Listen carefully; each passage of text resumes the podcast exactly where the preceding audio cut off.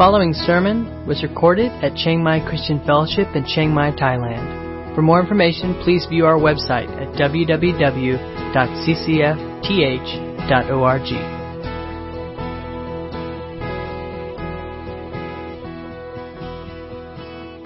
As they're heading out, if you want to turn in your Bibles to Exodus 18, and we can go fix this out. We. Uh, we'll be looking at verses 1 through 12. Part of a series, uh, a group effort. I called the series. This actually introduces Jethro, and uh, the, the, the, group part of it really comes next week. Uh, so this one doesn't really relate as much to last week and next week about uh, kind of our doing ministry together. Um, but this section introduces Jethro, reintroduces Jethro, uh, Moses' father-in-law. Um, so let's read together uh, Exodus chapter 18, verses 1 through 12. Jethro, the priest of Midian, Moses' father in law, heard of all that God had done for Moses and for Israel, his people, how the Lord had brought Israel out of Egypt. Now Jethro, Moses' father in law, had taken Zipporah, Moses' wife, after he had sent her home, along with her two sons. The name of the one was Gershom, for he had said, I have been a sojourner in a foreign land. And in the name of the other, Eleazar, for he said, The God of my fathers was my help and delivered me from the sword of Pharaoh. Jethro, Moses' father in law, came with his sons and his wife to Moses in the wilderness, where he was encamped at the mountain of God. And when he sent word to Moses, I, your father in law Jethro, am coming to you with your wife and her two sons with her. Moses went out to meet his father in law and bowed down and kissed him. And they asked each other of their welfare and went into the tent. Then Moses told his father in law all that the Lord had done to Pharaoh and to the Egyptians for Israel's sake, all the hardships that had come upon them in the way, and how the Lord had delivered them. And Jethro rejoiced for all the good that the Lord had done to Israel, and that in that he had delivered them out of the hands of the Egyptians. Jethro said, Blessed be the Lord, who has delivered you out of the hand of the Egyptians and out of the hand of Pharaoh, and has delivered the people from under the hand of the Egyptians. Now I know that the Lord is greater than all gods because in this affair they dealt arrogantly with the people. And Jethro, Moses' father in law, brought, brought a burnt offering and sacrifices to God. And Aaron came with all the elders of Israel to eat bread with Moses' father in law before God. Um, this story really is about how uh, Moses witnesses and proclaims God's work to his father in law Jethro. And uh, just to be clear, Jethro is a priest of Midian. Up to this point, Jethro is not a follower of the true and living God. And you may read stories, you may think things, whatever. Uh, and actually, I've read commentaries that um, want to cast Jethro as some kind of a follower of God. Okay, spread up front. Jethro was an idol worshiper. Okay, uh, but through his encounter and through what he sees through the witness of Moses, and through really the story of God's deliverance of Israel, uh, we see in this passage that Jethro comes to believe in Yahweh as the one and only God. And we'll see that as we unpack this story. So I've, I've titled this message, uh, The Power of Our Story. Uh, and it really does have great application to us as we uh, are called to be witnesses, as we're called to share the story of what God has done in our life. And you may feel that, uh, as I do oftentimes, that you know we're called to be telling, we're to be witnesses, we're to be telling others the good news about Jesus. But maybe you feel like I do often that, you know, is it really possible for us to convince anybody uh, that God is real? And in our modern age, especially in kind of the Western cultures, there's a definite move um, away from God and a resistance that the Bible could be true. Uh, specifically, a lot of people don't like what we call the exclu- exclus- exclusivity. Can't even say that word. big word just, it just means that, you know, we teach that there's only one way. Right? We don't teach there's many paths to God. We teach there's one path through Jesus alone.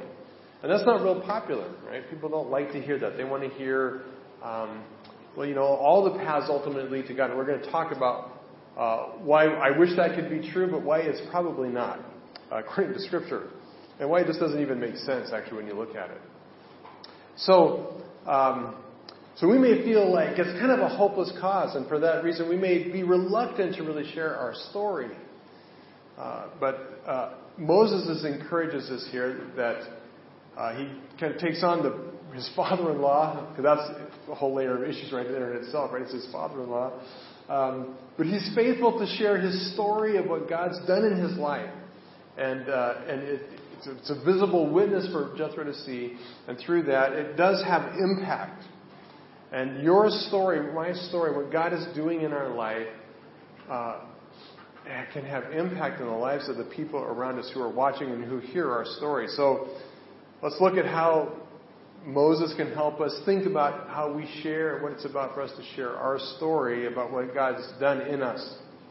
Um, a little bit of the context here. Apparently, uh, and the Bible doesn't explain all these details because they're not always important, but apparently Moses went to Egypt by himself. And if you remember way back to the beginning of the story, Moses had fled from Egypt, was wanted for murder, uh, had a death sentence on his head, and so he flees out through the desert, and he ends up in Midian, where he meets Jethro, uh, uh, kind of joins his family. Jethro gives his daughter Zipporah to, uh, to Moses as his wife.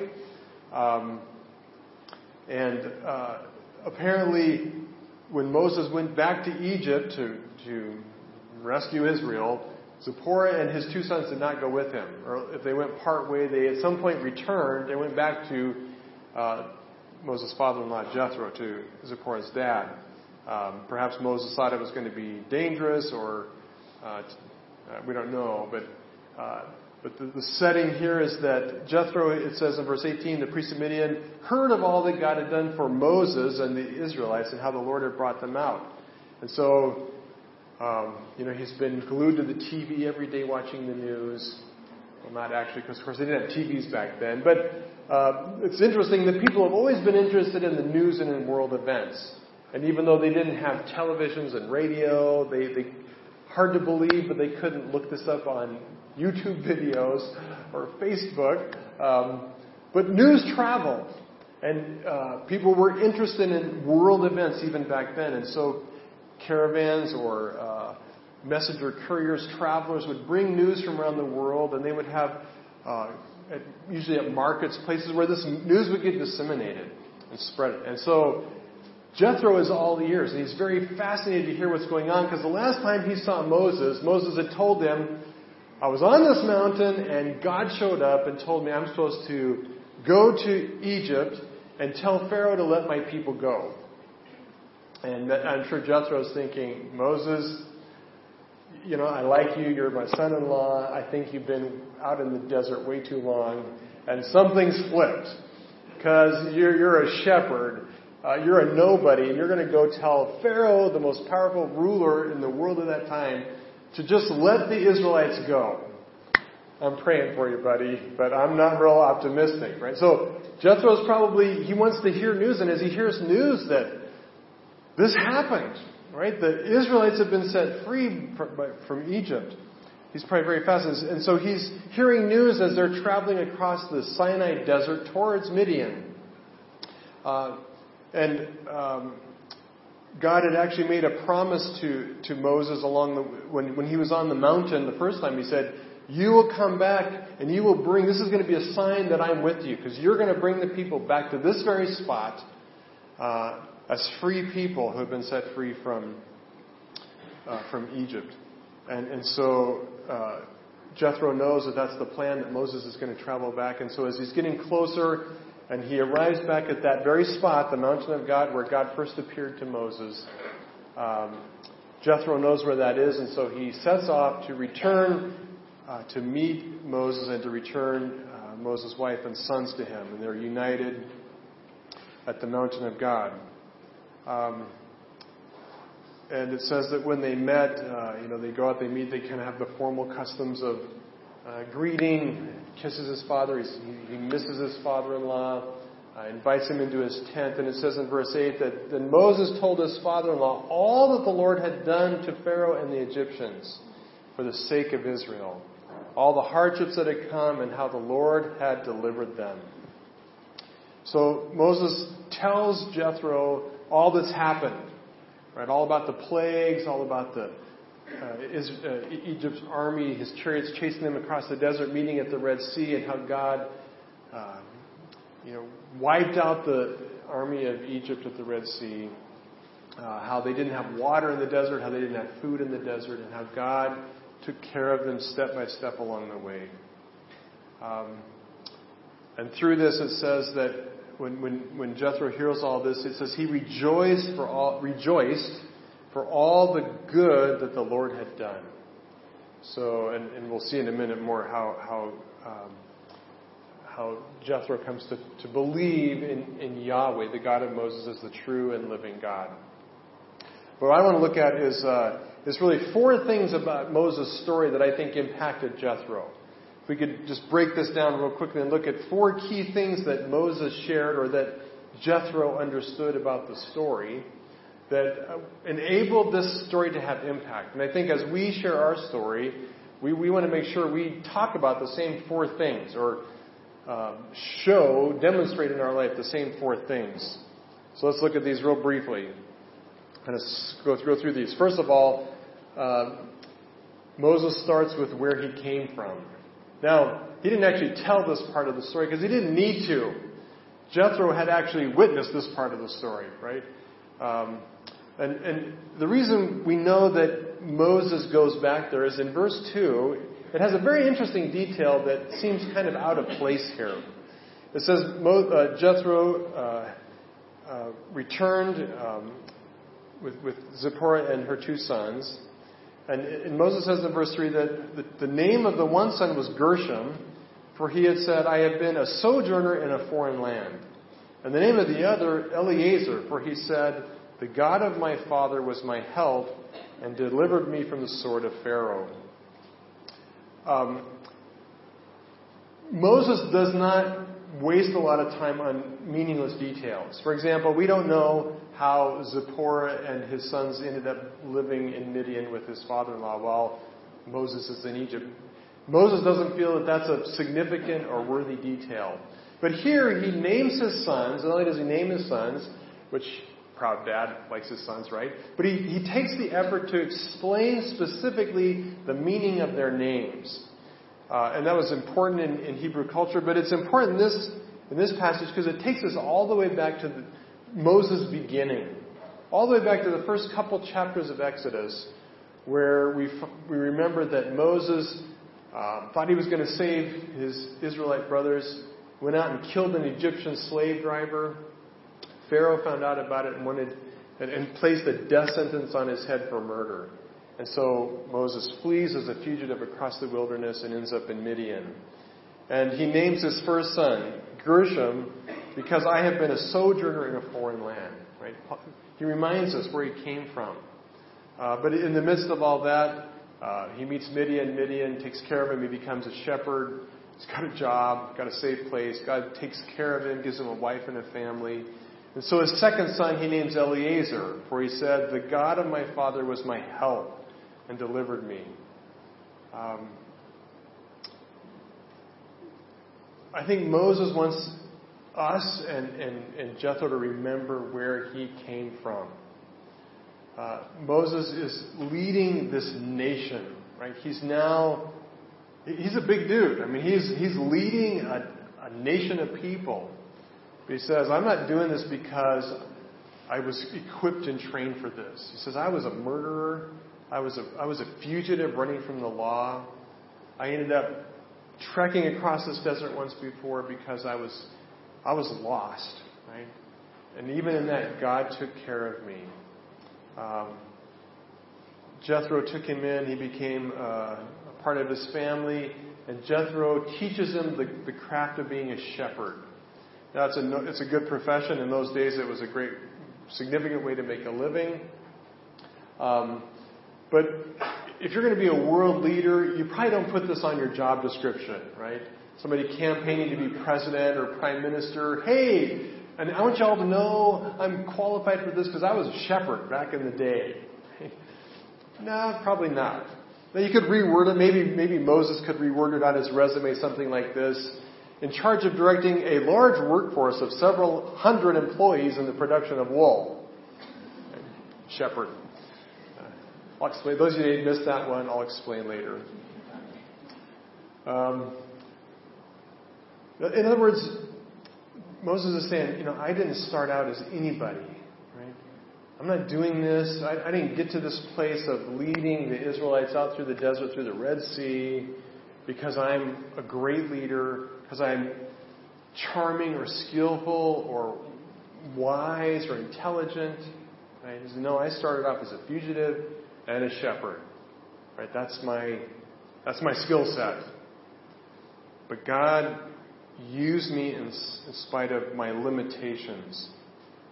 It's really important for us to, to share where we came from, right? Uh, and, and it's not really something we have to share uh, with people we've known. We don't have to tell them this part of their story. Moses didn't have to explain this to Jethro. Jethro knew, right? He knew. He'd been with Moses in those days, and he knew what the younger, struggling Moses looked like. And I think one of the reasons our story is very powerful and effective when we have long term relationships with people is because they see where we've been and where God has brought us. Uh, we may feel that our family or our longtime friends uh, are the hardest people to share Christ with, but in many ways it's the easiest because they know the whole story. Right? We don't have to explain to them what we used to be like. They know our flaws and our failures. Um, so that's the first thing, where we came from. Second thing, uh, of course, we share where we are now. Uh, again, Exodus 3:12 says, uh, God promised Moses way back, first time on the mountain. He says, "I will be with you, and this shall be the sign for you that I have sent you. When you have brought the people out of Egypt, you shall serve God on this mountain." So Jethro saw this lonely, pathetic Moses going off crazy on this mission to save Israel, thinking, Lord, help that poor, foolish boy who has no clue what he's getting into. But then all of a sudden, Moses comes back, leading an entire nation to this very mountain. Now, that has to be an impressive thing, right? Um, I'm sure Jethro is just seeing this whole massive crew of people, which, by the way, there's some, there's some controversy on how many people. Some would say maybe 50 or 60,000. Some say 600,000. We don't really know. There's, there's some language problems there. But the point is, this wasn't just 15 people. This is a huge group of people who clearly had been set free from slavery in Egypt, the most powerful country in the world, from the most powerful man in the world. And so he sees this, uh, living proof of what God has done. Um, and again, this is not something that Moses actually has to share. Uh, Jethro has heard the testimonies, he's heard the news, he's seeing it right in front of him. Yeah, this happened. Somehow, God rescued Israel uh, and brought about their deliverance from, from Egypt. Um, one of the most important and powerful parts of our witness is what God has wrought in us that we're different people now. Uh, if you're not different, if you're not different, um, well, that's another question. That's another problem. But you should be different now than what you were before you met Christ, before God saved you. His, his saving work is life transforming. Uh, now, for some of us, that, that transformation is more dramatic than for others.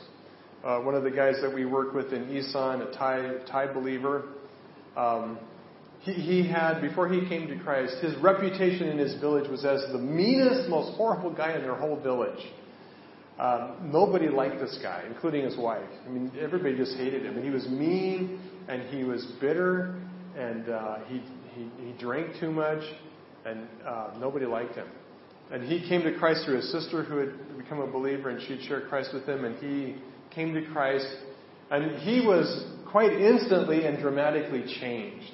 Became just a different guy. His whole countenance, his whole look about him just was different. And he would smile and he seemed to be happy. And uh, the change was so dramatic that uh, the friends of this lady would come to him, come to her all the time and asking, "What drug are you putting in his drink?" you know, the only explanation for why this guy could be so changed and so happy is she must be. They were convinced she was drugging him, and they wanted they wanted some of that drug for their husband. Um, well, it was the drug of Jesus, right? It was the drug of a life at peace because God settled the sin in his heart and the brokenness in his life. Um, it's powerful witness, right? It's a powerful testimony. Now, uh, maybe you had that reputation before you came to Christ. Maybe you were that person who was the meanest, most horrible, bitter, angry person.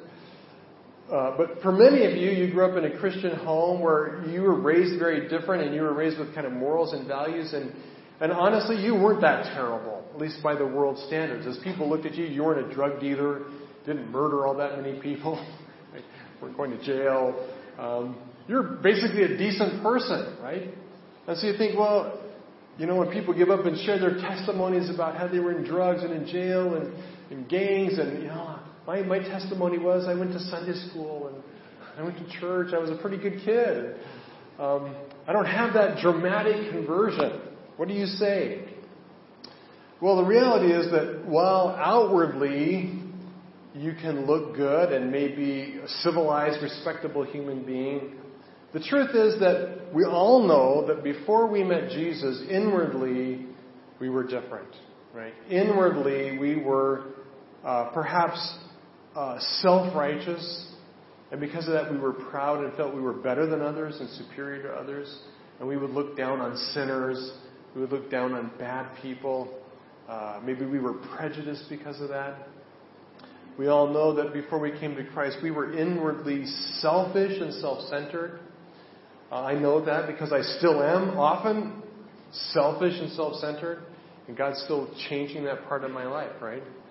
Um, Maybe we were critical and judgmental or bitter. And even though we were doing good things, our emotions were often controlled by critical, bitter words.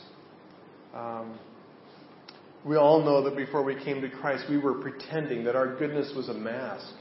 Right? We were putting on an image. We were trying to be something that people would approve. But we know deep down inside it was fake. Right? That it wasn't who we really were. Uh, we were building, many of us were building our self worth based on performance, on being good, on being respectable, on being the kind of people that, uh, the kind of person that others would respect.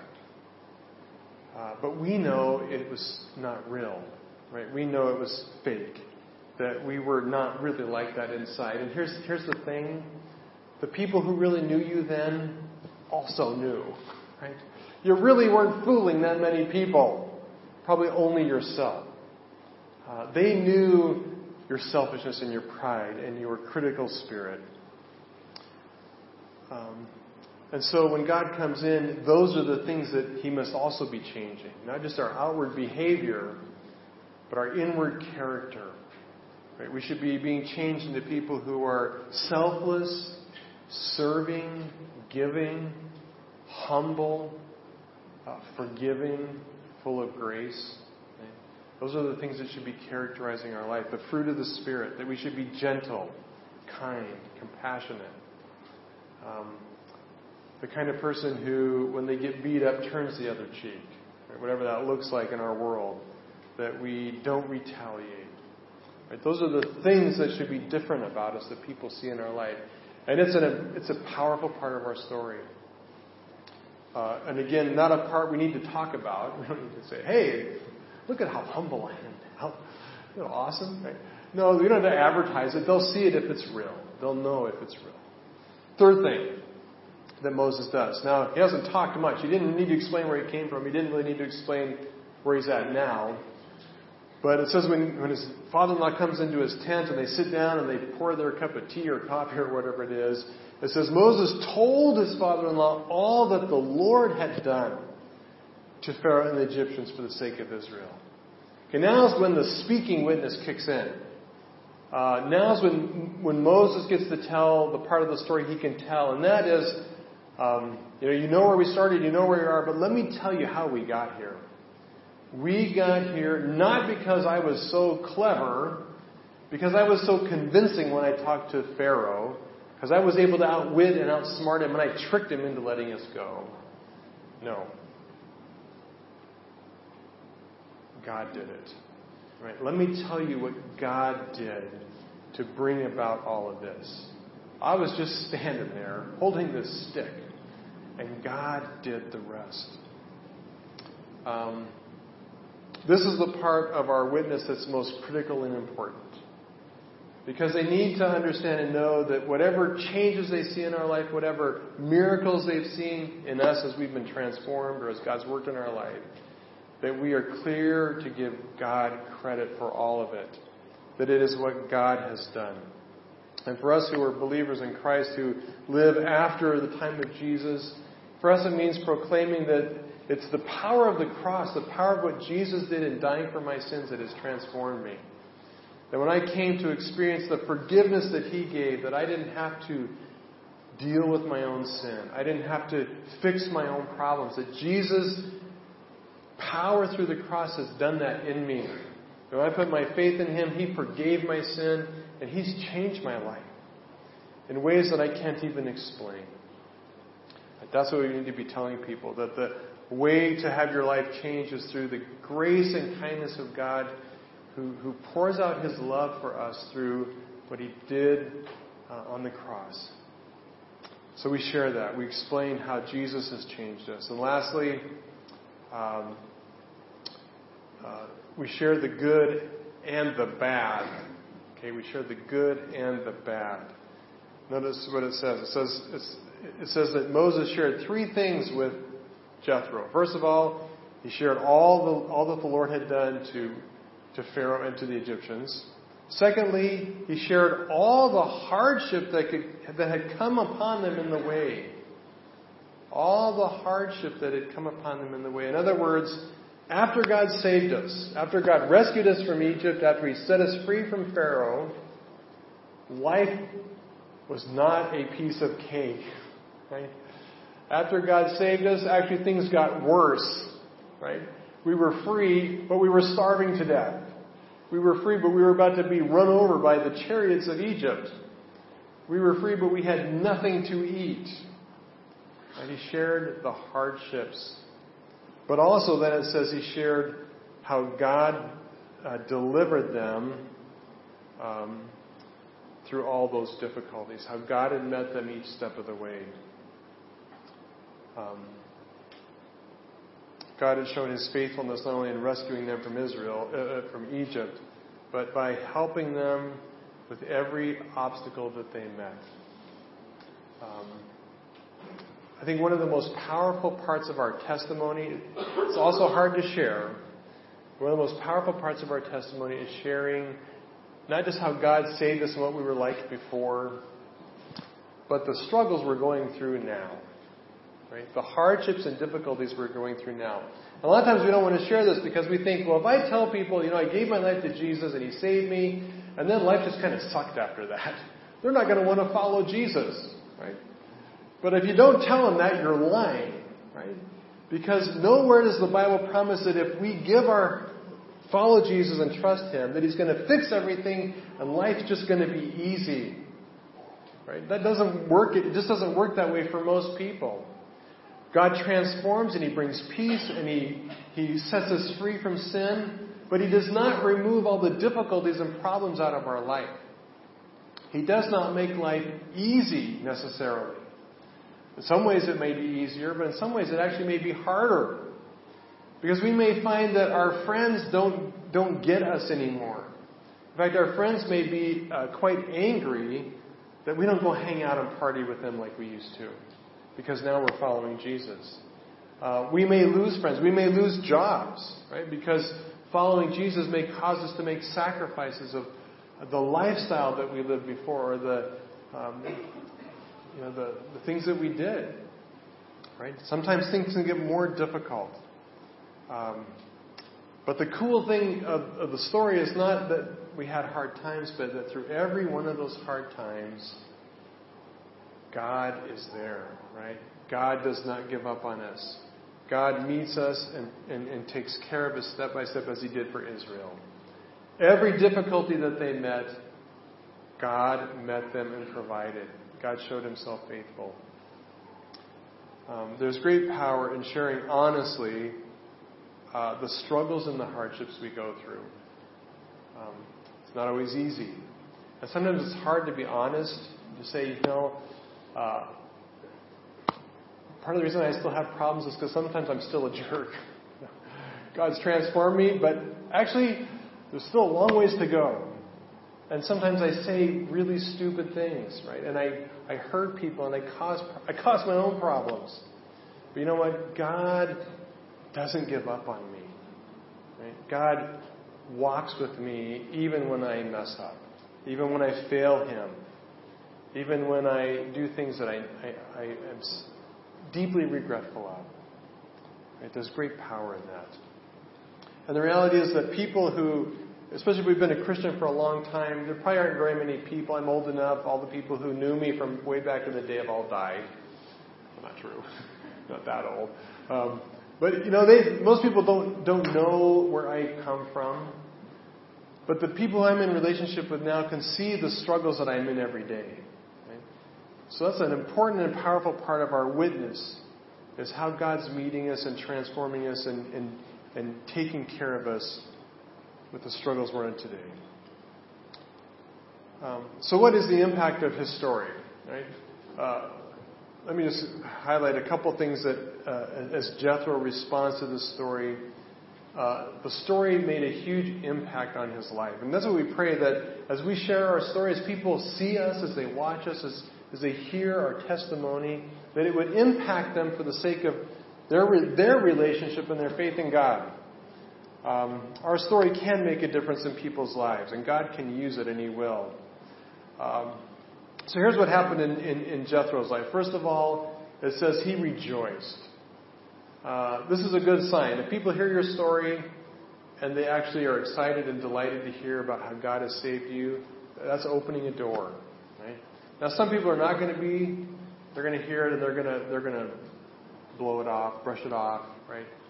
But some people are going to they're going to find joy in it.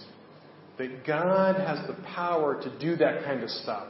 Because it gives them hope that God can do it in their life as well.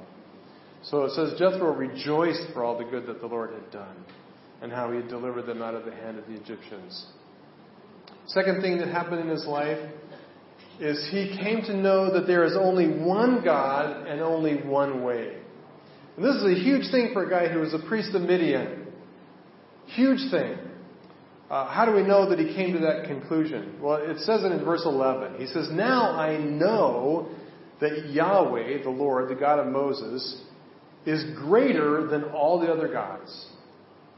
Now, uh, he, he was a guy who, who worshipped these idols, these, these many gods, and they believed that these gods were connected to the forces of nature.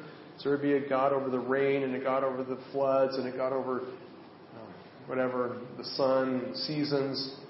Uh, and he would try to appeal to these gods to give them good luck and favor so that the rains would come or the harvest would be good. But he says, Now I see that those gods are nothing. They have no power compared to the true God of Israel who is greater than them all. Um, and by saying that, he's, he's acknowledging that there's only one path, right? That that he can't continue being a priest of Midian and worship the one true God, right? He doesn't say, well, I'm glad to know that, you know, the path I'm on leads to the same God. He doesn't say this. He says, no, there's one true God. He's mighty. He's unique. He's different than these gods that I'm worship, worshiping. There's only one God and there's only one way. As I said earlier, this message of exclusive, ex, exclusivity one way. That is the message. That's what the word means. This message, this idea there's only one way to God, bothers a lot of people. And and I wish you know I wish people could come and find the true and living God through any myriad of religions. But here's why it can't work. Okay, imagine this: Imagine a girl meets a boy. It's not hard to imagine, right? A girl meets a boy, and they fall in love, right? And the boy tells the girl, "You are the only one. I love you, and I love, I, which means I love you to the exclusion of all others, right? I'm not going to love other girls. I'm going to love you because you are, you're the one." Girl feels pretty special and wonderful, and she decides if, if he loves me like that, I'm going to be devoted to this guy, right?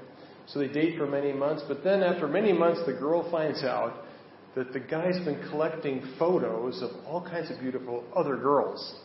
He's got them on his phone, he's got them hung up all over his house. How does this girl feel? Most girls I know would be furious, right? Furious. How could you how could you have so many pictures of all these other girls? I thought I was the only one. And he says to her, Well, you are the only one, but there's many paths, right? There's many paths. You're a girl, they're girls, they're just a path to you.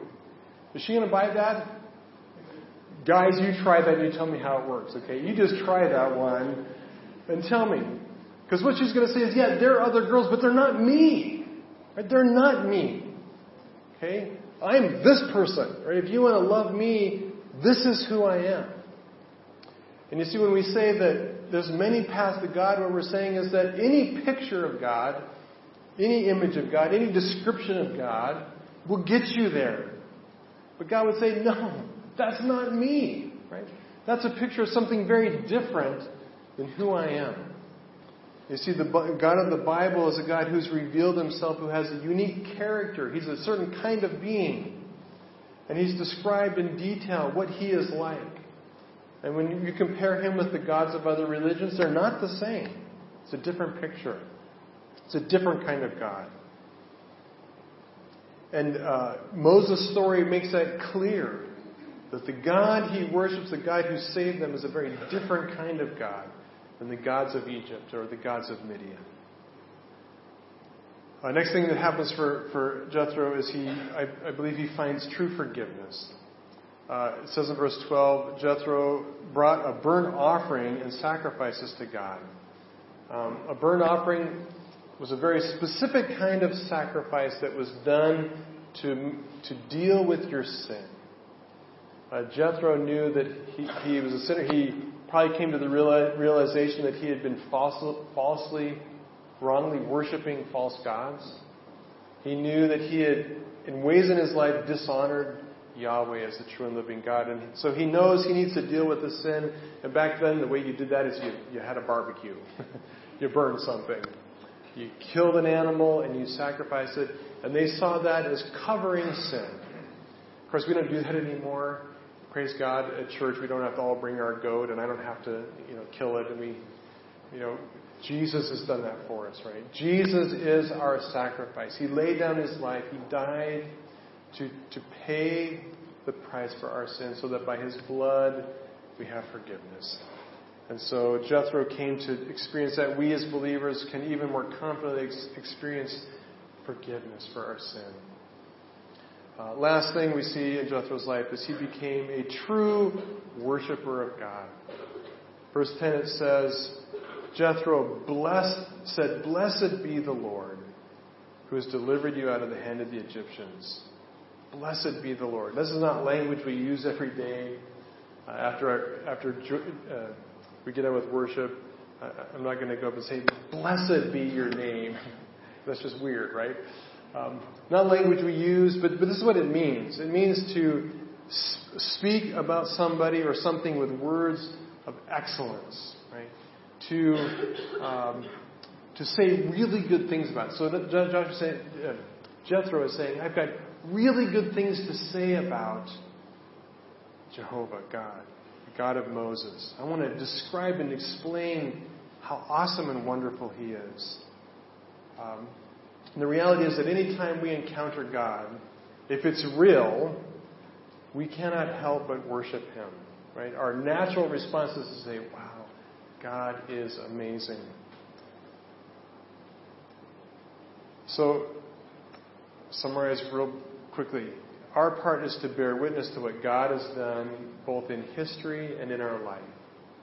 And one of the remarkable things about the story of Jethro is that he comes to faith in God even though he didn't actually personally experience any of it.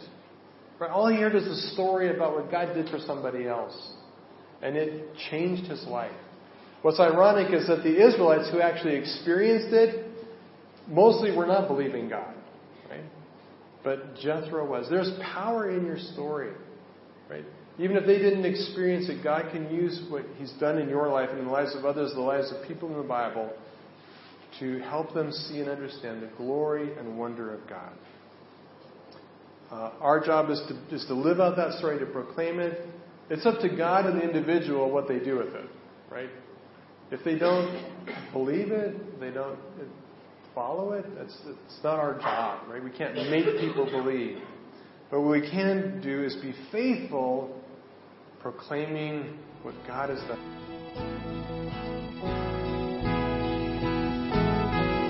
You've been listening to a sermon recorded at Chiang Mai Christian Fellowship in Chiang Mai, Thailand. For more information, please view our website at www.ccfth.org.